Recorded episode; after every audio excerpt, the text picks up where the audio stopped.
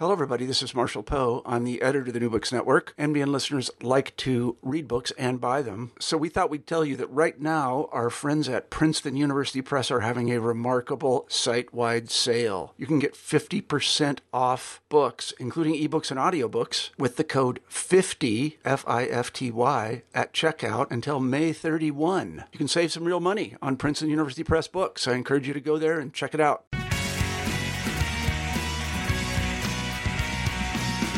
Welcome to the New Books and Political Science podcast. My name is Heath Brown, and today I'll be talking to a former guest on the podcast, Frank Baumgartner. Frank's been with us before talking about a previous book. Uh, his new book, Deadly Justice A Statistical Portrait of the Death Penalty, is recently published by Oxford University Press.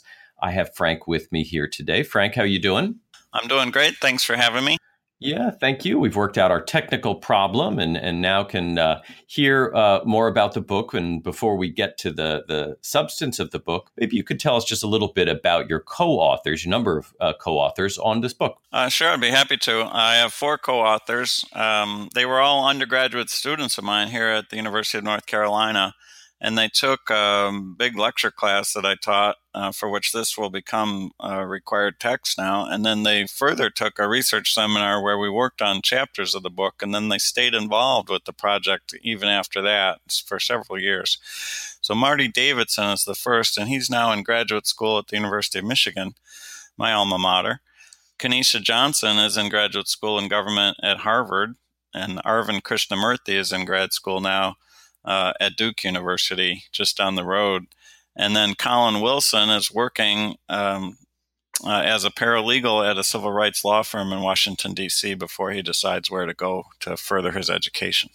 Yeah, it's uh, fantastic to bring this group together and, and publish together with undergraduate students. I wish we all had the chance to do more of that. It's resulted in a really interesting book. Uh, you write at the start of the book uh, that you begin in 1972 uh, with a series of court rulings. Uh, what did the court rule in 1972 and then overturn later that sets the stage for your analysis? Well, the United States has always had capital punishment. And in 1972, in the Furman v. Georgia decision, the Supreme Court ruled that the existing rules of capital punishment were unconstitutional that they amounted to a capricious and arbitrary separation of those who deserved the death penalty or who got the death penalty uh, from those other uh, homicide offenders who did not get the death penalty. And they said that uh, one of the justices wrote that that was akin to being struck by lightning, that it was freakish and wanton, and that type of arbitrariness was not commiserate with the constitutional guarantees of equal protection. Uh, so that was 1972, and there were about 700 people on death row around the country, and they were all removed from the various death rows. Uh, so Sirhan Sirhan, who had who had killed um, um, Bobby Kennedy, for example, was removed from death row, as was Charles Manson, who had been on death row uh, in California. So it was a big decision.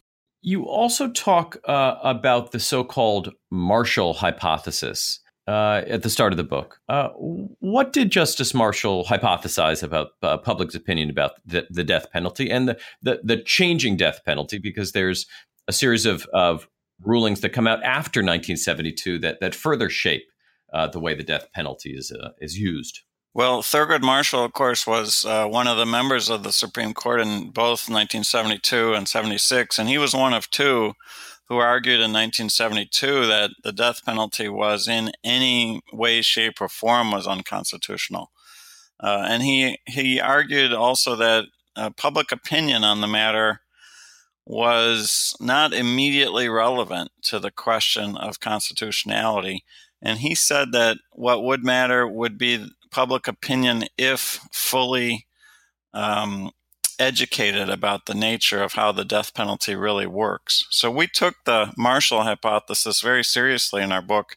And what we've tried to do is um, provide chapter after chapter a very precise statistical bits of evidence about how the death penalty really works. And uh, we try to avoid any kind of preaching or morality in the book, but do want to give people information about the actual functioning of the system because uh, Thurgood Marshall's uh, suggestion was that if people really knew how it does work in fact, they would have a different opinion than how they might think it should work.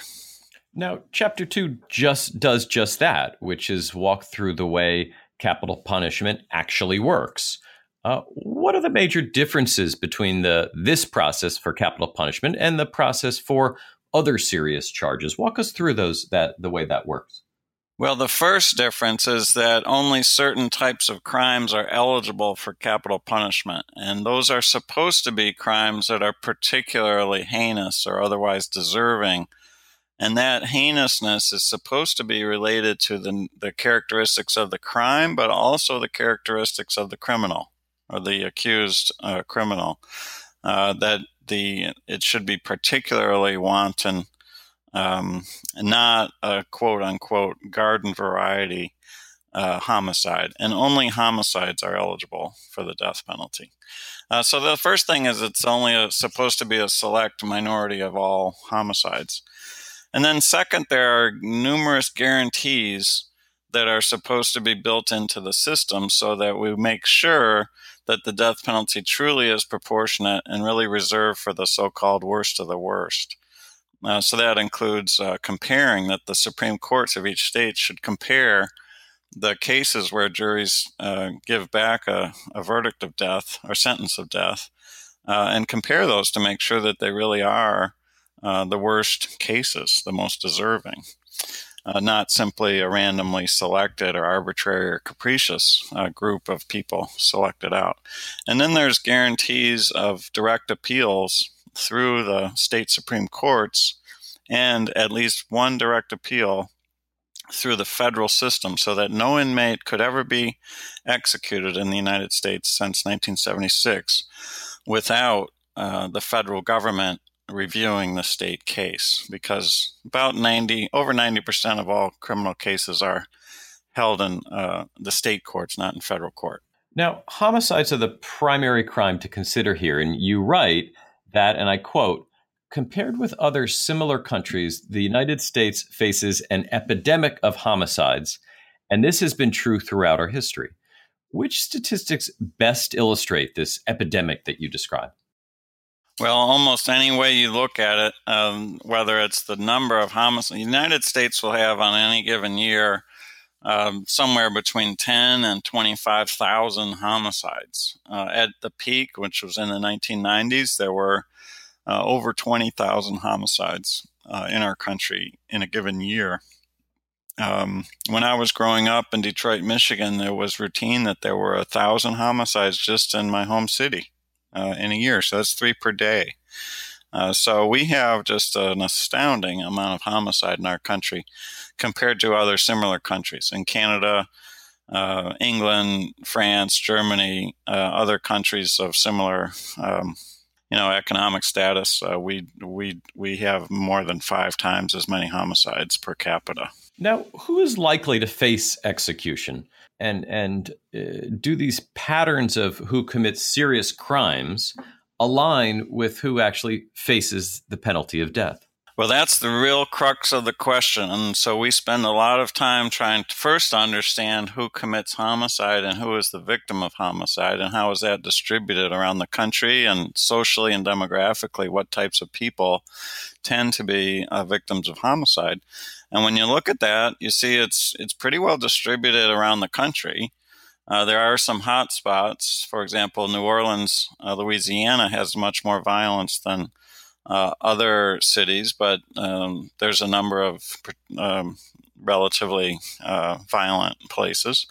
Um, but the greatest number of homicides, for example, are in Los Angeles because Los Angeles is a very big city. And when we look county by county, Los Angeles is the center um, with the greatest number, absolute number of homicides.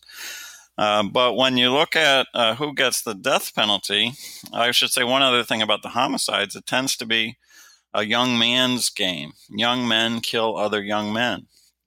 And that tends to be also within racial groups. So young white men uh, carry out homicides where their victims are other young white men for the most part. Uh, and it's rare that women commit homicide, and it's quite rare that women be the victims of homicide, statistically speaking. When we look at who gets executed, uh, which is the focus in our book, Uh, it turns out that if you kill a, a woman, you're much more likely to get the death penalty than if you kill a man. And if you kill a white woman, you're uh, even more uh, likely. Some other things that um, are characterized um, characterize those who get executed as what decade was it when the crime occurred? It, it needs to be in the 1980s or 1990s because the death penalty varies dramatically over time. And it really should be in Houston, Texas. Uh, Houston, Texas, Harris County is the epicenter. So a person who committed a crime in, say, ni- the early 1990s, uh, who had a white victim, a white female victim in particular, especially if he was an African American male as the perpetrator, uh, who committed that crime in certain jurisdictions, uh, particularly in Houston, Texas, uh, that person might have a hundred times more likelihood of being executed than someone who committed a similar crime in Atlanta, Georgia, or Los Angeles, California, or Philadelphia, uh, or Miami, uh, Miami, Florida. So it's uh, it's about who is involved, it's about where it occurred, and it's about when. And those things, it's hard to argue that those are consistent with the constitutional guarantee of equal protection. Not everyone who's sentenced to death is put to death once sentenced, uh, what do we know about the chance of actually being executed? Uh, what portion, for example, of those that are sentenced are overturned later or exonerated even? What how does the, the break down that way? It's a great question. We we devoted a chapter in the book to the question of reversals. Uh, people will be very surprised, um, and we were surprised uh, to find out that among all those cases that have been fully reviewed, uh, only 16% of death sentences are actually carried out. We've had over 8,000 death sentences, but only um, about uh, 1,400 and so, and some uh, executions. About 70% of death sentences solemnly declared by the judge intoning, May God have mercy on your soul. About 70% of those are overturned on appeal. And you can't overturn a death sentence because somebody misplaced a paperclip on a filing. It has to be uh, a serious uh, finding of flaw in the evidence presented or in the instructions to the jury or something that made a federal judge usually or sometimes a state supreme court rule that that trial either the trial of guilt or the second trial for the penalty phase uh, was so flawed that it has to be thrown out so that's really a shocking number. I think if there's any number that's the most surprising, uh, it might be that one. 70% of death sentences are overturned on appeal. And what about the exoneration? Um, is is that counted in that statistic, or is that treated differently because the the processes work differently? An exoneration is a subset of all those cases where there's a reversal. Uh, an exoneration is where the person is found to be not guilty after having been sentenced uh, to prison, and in this case, sentenced to death. So there's been almost 160 exonerations. And considering that there's been 1,400 executions, it means that there's been one exoneration for every nine or 10 uh, executions. And so that statistic, that ratio of a high, relatively high number of exonerations per execution is, is frightened. It's frankly quite quite staggering and really uh, frightening uh, because it suggests that we may have come close uh, to executing a, a, fair number of people who are factually innocent, but maybe their innocence wasn't found out in time. Now, as you noted at the start, this book is is primarily about um, about the facts, uh, about the statistics related to this uh, to this issue. Um, and it, it's not about uh, as much about um, the the explanation interpretation of this, but I wonder if you could put on your the other the other scholarly hat that you wear and and place this issue into its uh, public policy debate. Uh, where are we now? Uh, where where have we been in in um, the the public policy sense of the death death penalty and and whether uh, there there are efforts to, change the way uh, the death penalty is uh, is used or or overturned again. Where does it sit in the political process right now? Well, that's a great question. And um, what we tried to do in this book was really say, um, let's do a program evaluation now that there's been 40 years of experience with the new and improved modern death penalty.